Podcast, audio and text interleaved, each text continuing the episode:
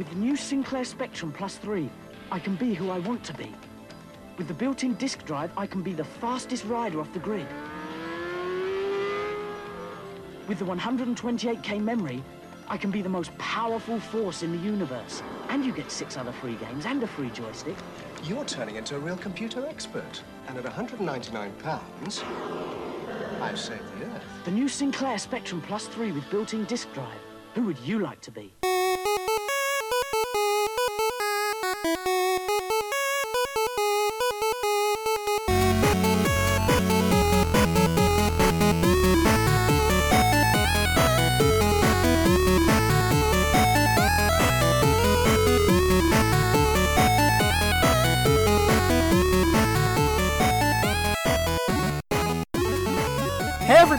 Welcome to another episode of Classic Gaming Brothers. I'm Zach, And I'm Seth. and we are the Classic Gaming Brothers. That's right. That's right. Uh, happy Thanksgiving. Happy Thanksgiving. You know, I actually always wanted to like I think I made this joke like a hundred episodes ago. Like just have like toilet noises or something and then like Yeah. have me like stump over to the mic. I always kind of wanted to do stuff like that because it makes our studio seem more alive. But yeah, happy Thanksgiving. It was a it was a, a fun Thanksgiving. It We- was, yeah, the Classic Gaming Brothers headquarters. We had all of our Classic Gaming Brothers family around. Uh, Mm, you know, right. Mike was there. He he carved the turkey. Phil brought some meals from uh, overseas. Barry was there, regaling us about video games of the past. And, uh, and, I don't know. I think maybe Doug showed up. What about our staff? no, they're fired. no, none of our staff need were to cut- fired. Well, we don't pay them, so yeah, producer Doug was just screaming at us the entire time. yeah, with his big cigar, you know, he was like, Yeah. Producer Doug has a uh if, if we're not recording, we're not making money.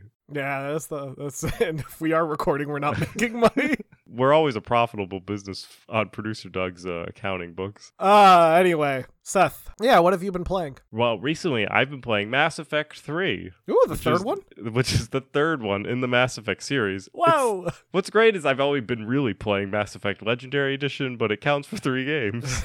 Wonderful. Finally, Matthias Shepard has made it to the final game. Matthias Shepard, to recap everyone, is my infiltrator that I've been progressing through the Mass Effect series from Mass Effect 1 into 2 and now into 3. He's going to defeat all the Reapers. It's part of the Legendary Edition, which was released last year. Mass Effect 3 is a, a great game that we won't talk about how it ends. However, in the game, you travel around the galaxy and you recruit war assets. And I always cry when I uh, I run into Thane in the hospital. Not a spoiler. Thane is literally always dying. Like when you recruit him, that's just part of his story. So in the hospital is a very sad moment. Probably the saddest moment in the game for me is is Thane. However, I'm very excited to conclude the game. This is the first time that I am doing a Liara romance. So the Liara romance is interesting. So BioWare always has romances in all their mo- I would say most of their games. Uh perhaps all of them. BioWare is known for their romances. And in Mass Effect, there are a number of people that you can romance. In Mass Effect 2, there's more.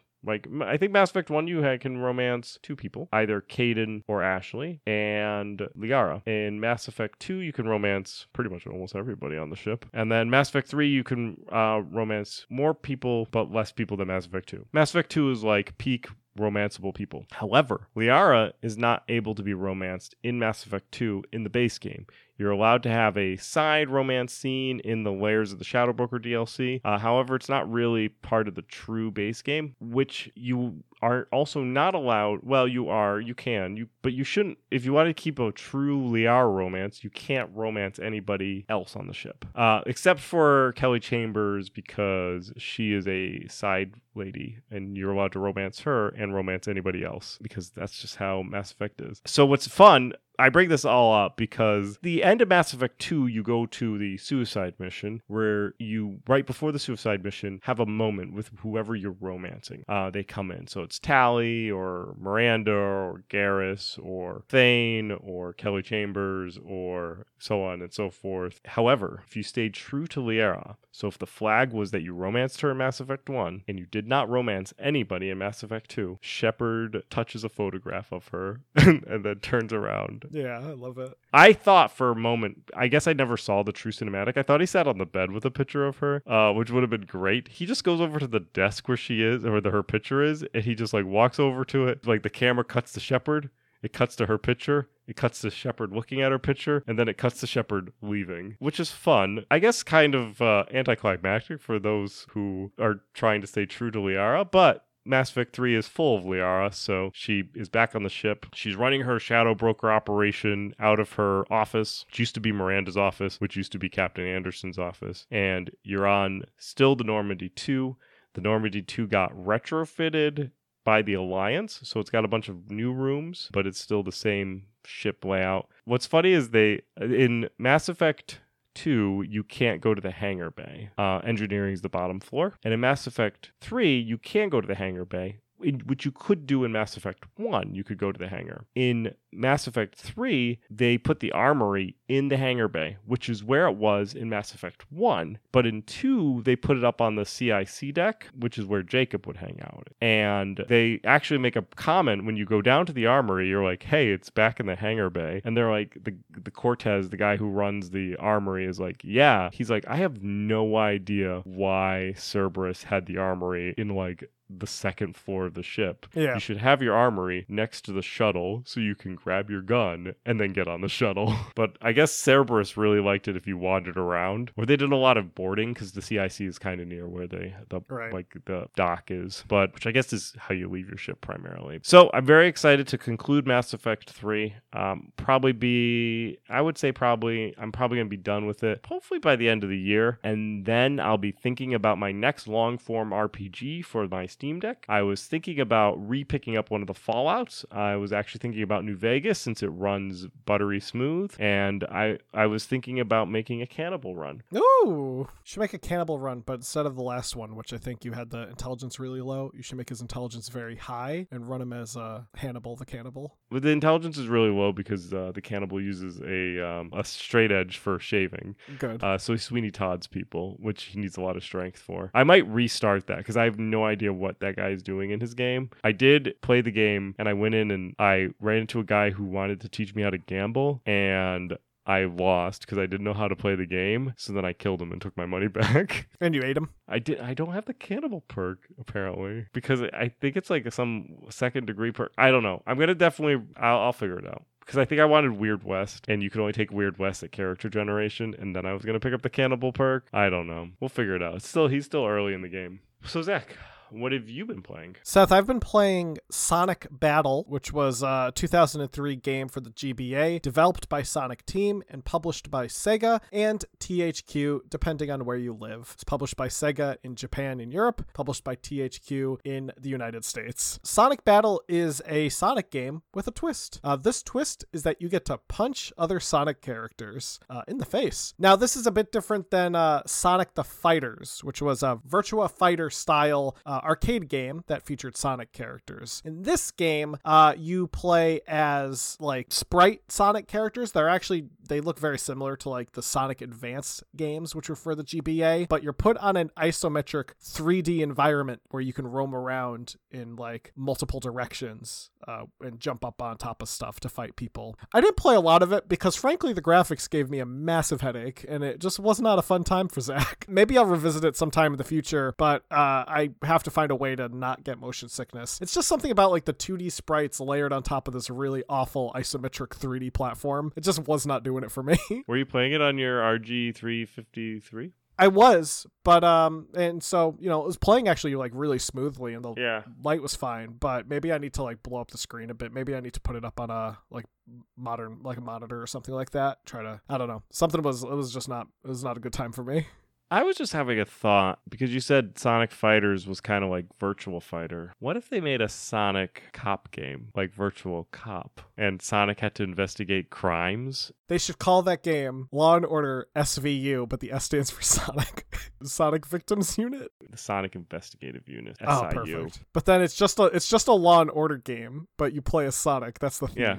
Dick Wolf would write that. Well, today we're not talking about Dick Wolf or Sonic the Hedgehog. That would be some episode. Now, today we're talking about the ZX Spectrum or the ZX Spectrum and its history. Uh, we've alluded to the Spectrum in the past uh, multiple times, and we thought now would be a good time to talk about the Spectrum and its history. So, our story begins with Sir Clive Sinclair. Born in Ealing, England in 1940, uh, Sir Clive came from a line of engineers both his father and his grandfather were actually shipbuilders, and his grandfather helped get a minesweeping device called a paravane to work. Due to the Blitz, Clive and his mother moved to Teignmouth. It's lucky that they did, as apparently shortly after they moved, their home in Ealing was destroyed by a bomb. Uh, his family moved again, a little bit after the war, to Bracknell in Berkshire County. Clive did apparently very well in math in school. However, he wasn't really interested in other things that kids were interested in. Uh, he had no interest in sports, and he pretty much kept to himself. His family also frequently moved around a lot, so he wasn't really able to keep a friend group. Uh, this was largely due to his father having financial hardships and often needing to find work. One of Clive's first jobs out of school was selling mail order electronic kits to hobbyists. And this actually proved to be a great venture. In 1961, Clive had registered Sinclair Radionics Limited as a company, and he actually wanted to register as Sinclair Electronics, but it was taken. And he also thought the name Sinclair Radio was a bad name, so he picked Sinclair Radionics, which that's a great name. He wasn't able to find capital for his company at first. So Clive joined the United Trade Press and began work as a technical editor for their instrument practice publication. And he was an assistant editor by March of 1962. Sometime after 1969, when we went to the moon, Clive was ordering rejected parts from Semiconductors Limited. He repaired them and began designing a miniature radio that could be powered by hearing aid cells. By 1970s, Sinclair Radionics had begun producing these small radios as well as electronic calculators, miniature televisions, and a digital watch called Black Watch. The Black Watch, while arguably very cool looking for 1970s, was a failure for Sinclair as they couldn't meet the demand and the battery had a very short life. This cost them a lot of money and from 1975 to 1976 they had to seek out more investors. Clive worked with National Enterprise Board who acquired 43% interest in the company in 1976, but it's believed this money didn't help Sinclair Radionics and it was too late. In 1979, NEB decided that Sinclair was too large of a failure, and they began breaking the company up. Clive was giving a 10,000 pound severance package, and the company was then dissolved. While this was happening, a former employee named Christopher Curry had created a company called Science of Cambridge Ltd. in 1977. They produced a wrist calculator kit, which was considered a financial success, and they could keep the company running. Clive would go to leave radionics and went to join Curry at the Science of Cambridge. And by this point, the microprocessor had arrived and was considerably cheap. And this was a good thing. As microprocessors were cheap, Clive thought it was a good idea to create a microprocessor teaching kit. In 1978, Science of Cambridge launched the MK14 kit, which was based on the national SCMP microchip. The MK14 was a success for Science of Cambridge. They sold over 15,000 kits at the price of about 39.95 pounds which is about 195 pounds today. And uh, that's a pretty good deal for a small little company. Now, Christopher Curry, who founded Science of Cambridge, left Science of Cambridge. He went to go find a company called Acorn Computers in 1978, and Clive decided he was going to look for the next best thing. Inspiration struck him when he saw systems like the Commodore PET, which cost about 700 pounds back then, which was equivalent to about 3,500 pounds today, which is like, what, 4,000 something dollars? it's like, that's a lot of money. So Clive saw these expensive personal computers, and he thought to himself, I can make a cheaper one. And he thought he could make a personal computer that cost about a hundred pounds. It was also really important that he keep these costs down because he didn't want to get outpriced by American or Japanese computer companies making similar computers, which is exactly what happened with radionics. When Sinclair Radionics was developing things like the, the Black Watch, they got outsold by Japanese and American companies producing the exact same thing. In May of 1979, the ZX80 project was started by Jim Westwood. This project was released in 1980 as a kit for 79.95 pounds or 99.95 for a pre-built system. And the system sold really well. Clive ended up renaming Science of Cambridge to Sinclair Computers Limited, and then they renamed themselves to Sinclair Research Limited. So he renamed it, then he renamed it again. Clive really likes his last name. He loves it. Now, the, the ZX80 is actually a really neat little device. It ran on a Z80 processor that clocked in at about 3.25 to 3.55 megahertz. It only had one kilobyte of built in memory, but had expansion for uh, up to 16 kilobytes through a port. The computer also had a thin membrane keyboard, and it could connect to a TV via RF. It could also store programs to tape, allowing you to write and pass off your own software to people at will. The video output was monochrome, and this actually ended up being a good thing because it meant that different broadcast standards wouldn't be an issue, as monochrome signal was read differently on televisions versus color signals. Interesting that his former employee, Chris Curry, went off and created his own company called Science of Cambridge. Thought Yep. it was a great name. And then Sinclair joined it and then released a successful product and renamed the company twice. And Curry at the time had left. Oh, Curry went to go found Acorn, which became a competitor to Sinclair Computers. So Acorn went on to go create the BBC Micro, which was Yeah, a yeah, yeah. direct competitor to the ZX81. Chris gave him the keys and then left and went to go compete against him. I do think it's kind of funny that like Chris gave him the keys and left, and then Clive was like, "My company now." yeah. Well, he gave him the keys to his car, essentially. right, right, right. Yeah, you can name the car whatever you want.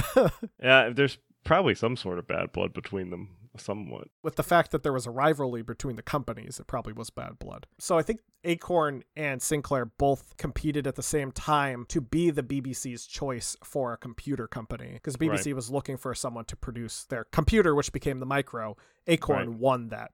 So I assume a lot of government money. Well, the ZX80 at least sold well, reaching about 50,000 in sales, and helped put the UK on the map as being one of the leaders of the home computer market. Following the ZX80 was the aptly named ZX81. The system was very similar to the ZX80, beyond some cosmetic changes. One of the changes was the system could be expanded to 64 kilobyte versus the 16 kilobyte of the ZX80. The ZX81 was also in- inexpensive, selling for about 49.95 pounds, or 204 pounds in today's money, as a kit, or you could buy it fully assembled for 69.95 or 285 pounds, which I view you know, so you could buy a kit if you seemed if you had that desire to tinker a little bit. And back in the 80s, uh, many people who bought computers were also tinkerers. There was probably a decent sell of both kits and also fully assembled. And in fact, it would probably be like um, an organization that may have wanted a bulk of them that would probably buy them pre-assembled. Also, early computer stores would often buy bulk kits versus the full Right, because then your employees can build them and right exactly exactly. assembled. so uh, that was a big thing back then. That's how the apple one got its start or systems like the altair or the IMSAI which were kit computers. Now, around this time, a deal was made with the watch company Timex, which was based in Waterbury, Connecticut, and they released a version of the ZX81 called the Timex Sinclair 1000. The Sinclair 1000 is nearly identical to the ZX81 beyond the changed label and branding, and the keyboard having dollar signs because it would be meant for the American market instead of the pound signs, because that's the only thing that's different between us and the Brits. the ZX81 is a very simple computer. In fact, it doesn't even have a power switch. This meant that it would turn on when it was plugged in. Due to the compact design, a common flaw in some older ZX80 and the Timex Sinclair 1000s is a damaged ribbon cable, as the cable actually sits above the RAM chip, which would occasionally get warm when used and essentially burn away the cable itself. this was the exact problem with my timex sinclair 1000 that i bought for $7 at a thrift store. Um, when i plugged it in it turned on booted nicely everything was good keyboard doesn't work because the ribbon cable was completely corroded and burnt up because of it where it was sitting. Now, the uh, ZX81 was a massive success. It sold upward to 1.5 million units, and it sold so well that Clive Sinclair was knighted, and he became Sir Clive Sinclair. Man, I wish there was something like equivalent in the American. Yeah, you do something so well, you get yeah. Yeah, you, you, you but it's not even something so well like like there's awards and stuff that are given to people for doing so well humanitarianly, but this is just this guy sold a lot of units. Yeah. Like I want to be like that you are the best merchant ever, Seth.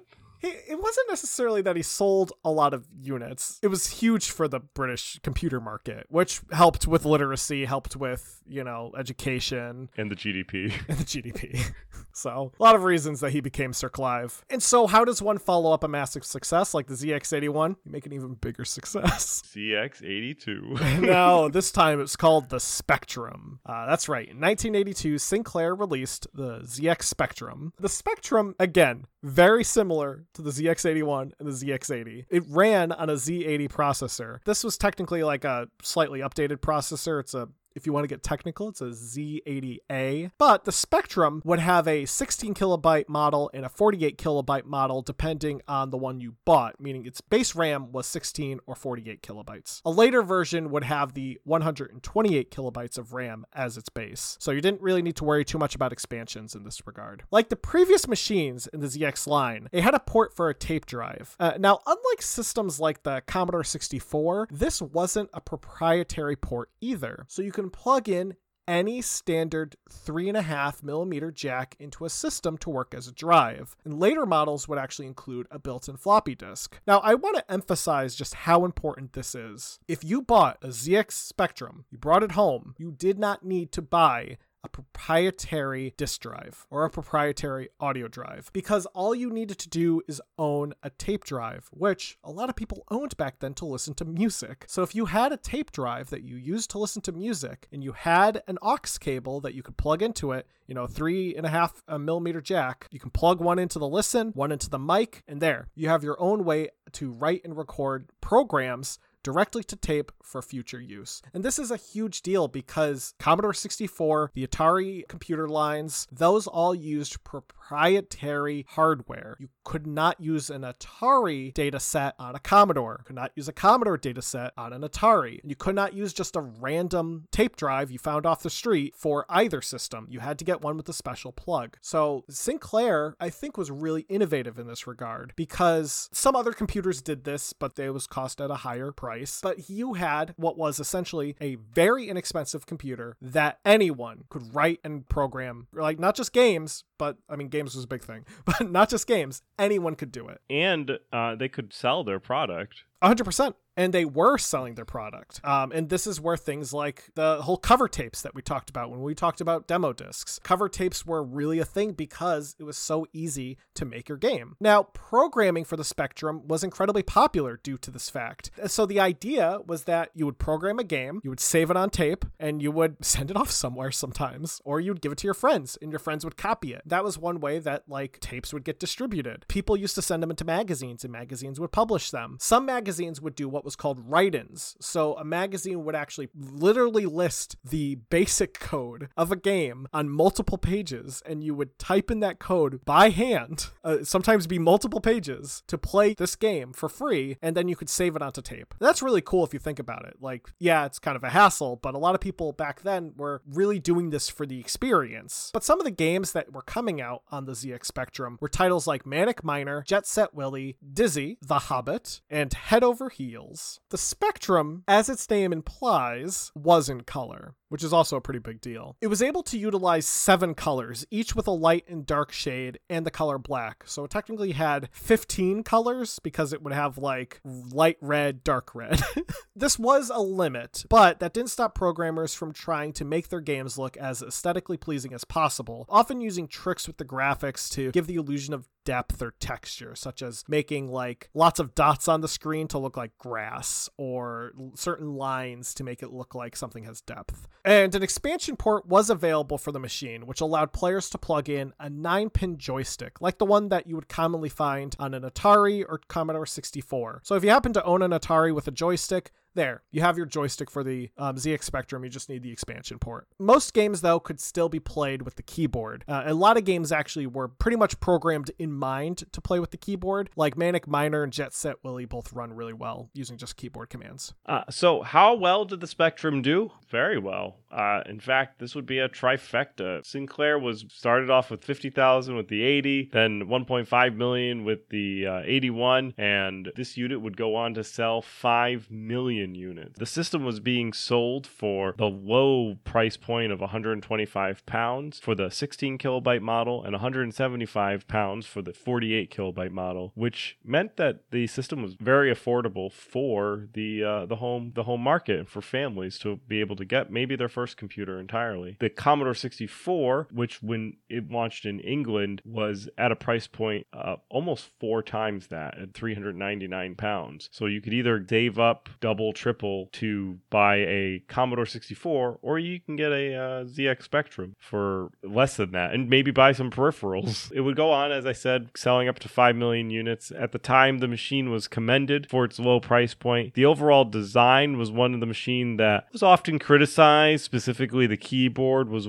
a little bit rubbery, and it may have been rubbery. We had the membrane keyboard, but also it may have been a cost factor as well. You know, you use cheaper materials, you get cheaper rubber. Um, Zach's run into that with uh, the bootleg scene where some of the uh, cartridges just feel a little off, but they were probably cheaper to do it that way. Due to the success of this, the ZX Spectrum, it would be followed up with various revisions. The first being the ZX Spectrum Plus in 1984, which was released in October. This model had an updated keyboard and a reset button. A 128 kilobyte model of the machine, the ZX Spectrum 128, was released in 1985, and it looks fairly similar to the redesign of the Spectrum Plus, but it's a bit longer. It kind of looks like you took the Spectrum Plus and like stretched it a little bit. In 1986, British millionaire and host of the BBC version of The Apprentice, Alan Sugar, acquired Sinclair and the Spectrum brand when his company purchased the brand name from Clive Sinclair, and his company was Amstrad. Amstrad would release their own versions of the Spectrum the 2 Plus, 2 Plus A, Plus 3, the 2 Plus B, and the 3 Plus B. what names? Uh, each offered each offered various updates over the next, uh, such as built-in cassette decks and the ability to run CP/M, which was a popular operating system in the business world. The interesting thing I think about the later versions of the Spectrum, the 2 Plus and the 2 Plus A, they look very, very similar to the Amstrad CPC, which came out before the acquisition. So it kind of makes me wonder if Amstrad was like, you know, Sinclair seems to be doing a lot better than we are. It'd be really nice if we just released the same computer with their name on it. Now, all Amstrad Spectrum models would ultimately cease production in 1992. That would be the last time that we saw a Spectrum computer on the market, though games would still be released, such as Dalek Attack, which came out officially in 1993. Outside of the United Kingdom, the Spectrum saw a lot of love, both legally and illegally. Timex, who had previously had worked with Sinclair, created the Timex Sinclair 2068, which was basically just a remodeled ZX Spectrum with updated sound and updated graphics. Timex of Portugal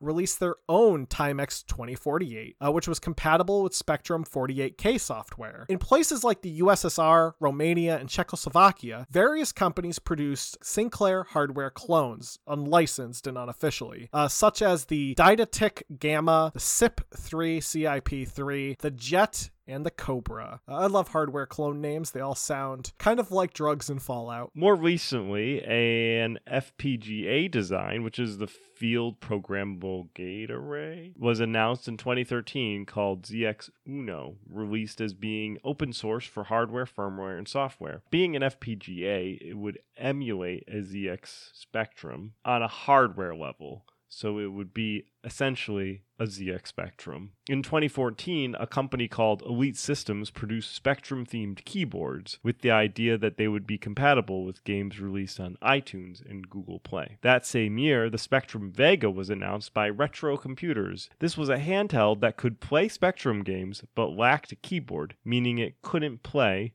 most Spectrum games. They later released the Spectrum Vega Plus, also a handheld. The Vega Plus was kickstarted, and one back- backer said that they were, quote, quite disappointed. In 2017, another FPGA based machine, the Spectrum Next, was funded via Kickstarter. The finished machine and case were designed by Rick Dickinson, who actually unfortunately passed away during development. Um, the final system was released in 2020 to backers and has been called undeniably impressive by PC Pro, though they did criticize the lack of an index in the manual, which is Pretty lame criticism, in my opinion. The situation with the Spectrum Vega is like a total mess in itself. There's like deep dives on what happened with that Kickstarter, but it's basically people did not get what they were expecting. And it makes like why would you put out like like you put all these games on it that require keyboards sometimes. it's like like some of them required you to press a specific key and like the key's not on the console and you couldn't map it. Anyway, that is the ZX Spectrum. An interesting little device that Seth and I don't have memory of, but we wanted to talk about because we allude to it a lot when we talk about British games. We referenced it in the Doctor Who episode, and then we referenced it in the not the Fallout episode, but the one prior to that. I mean, it's a pretty important piece of hardware for part of our demographic. It's not super relevant to the United States demographic, but it is to the UK demographic. It's completely 100% very relevant. Yeah, and we and we do apologize to our UK listeners that we've been calling it the ZX Spectrum this whole time, not the ZX Spectrum. Now, we're going to get into our retro rewind. Seth had me play Snow Brothers, also known as Snow Bros. He I'm pretty sure asked me to play the Sega Genesis version, but there's also a NES version. It was released in 1990 on a wide variety of consoles, uh, though primarily started out as an arcade game created by a company called Toaplan. Toaplan, T O A P L A N. In the game, you play as a snowman, and you have to stop monsters. And to do this, you have to throw snow at the monsters, get them into a snowball shape, roll them around, and then throw them at the enemy. That's all you do. And you know what? It's pretty fun. It's a bit repetitive, I would say. It's like pretty much every single screen arcade game in the world. It, you kind of do a thing, and then uh, the thing oh, it ends, and then you go to the next screen. Uh, and if you do the thing fast enough, you sometimes get a bonus. I was like, this is pretty fun, but also uh, I can see myself getting pretty bored of this pretty quickly. I, I would say I would probably enjoy it more if I was playing it in an arcade, and I think it would hold up more if you were playing it in arcade versus if you were to just pick up a copy for the Sega Genesis or the NES. So next week, Seth, I want you to play a game. And the game I want you to play is Fantastic Dizzy on the Sega Genesis slash the Mega Drive. Zach had me playing Dune Battle for Arrakis. And you play as one of the three houses of your choice, um, and you build a settlement and accomplish the objectives laid out at the beginnings, like any RTS games would work. I picked House Atreides, and the first time I played, I didn't know how you could build things, uh, so I didn't actually build a complete harvest refinery. Like it wasn't fully built, so nothing was coming to help refine things. So I just died. However, I read the advice on the mission and it said that I should build concrete pads. That's why you have to listen to your mentat. Uh, yeah. So I I did, and he told me to build concrete pads, so I did that. The mission screen going into it reminded me about the original Warcraft, where they had like a talking cartoon guy, and then they then they, showed a map that was broken into sections, and this map like pulls away except for the section that you're playing, and the units and building and how you built things very similar to Command and Conquer. Uh, you would select your building, you would select the build process, and then you would then once it completed building, you would then select where it goes and it would instantly build, unlike Warcraft, where you would select where it builds first and then it builds in that location. And you also have to harvest spice, which could just be Tiberium because it looks exactly like Tiberium, and you send a thing that looks exactly like the Tiberian harvester to go harvest it. The game for the Sega Genesis is playable and it's always fun to see how they translate a real-time strategy to like a 16-bit system. They did an all right job. I think it actually holds up pretty well in regards to if you are in a niche situation where you really want to play a dune based RTS game on your Genesis, I don't think you will not have a bad time. I think you'll have a pretty good time, actually. Though that's a really weird itch to scratch. Honestly, if you want to play a Dune RTS, I would recommend playing the Westwood Dune game on the PC. Well, I think it's a bit more robust because I mean they came out around the same time. I'm pretty sure, but like the the PC one is just a bit more like there's just more to it. Yeah, probably because they weren't limited to a cartridge.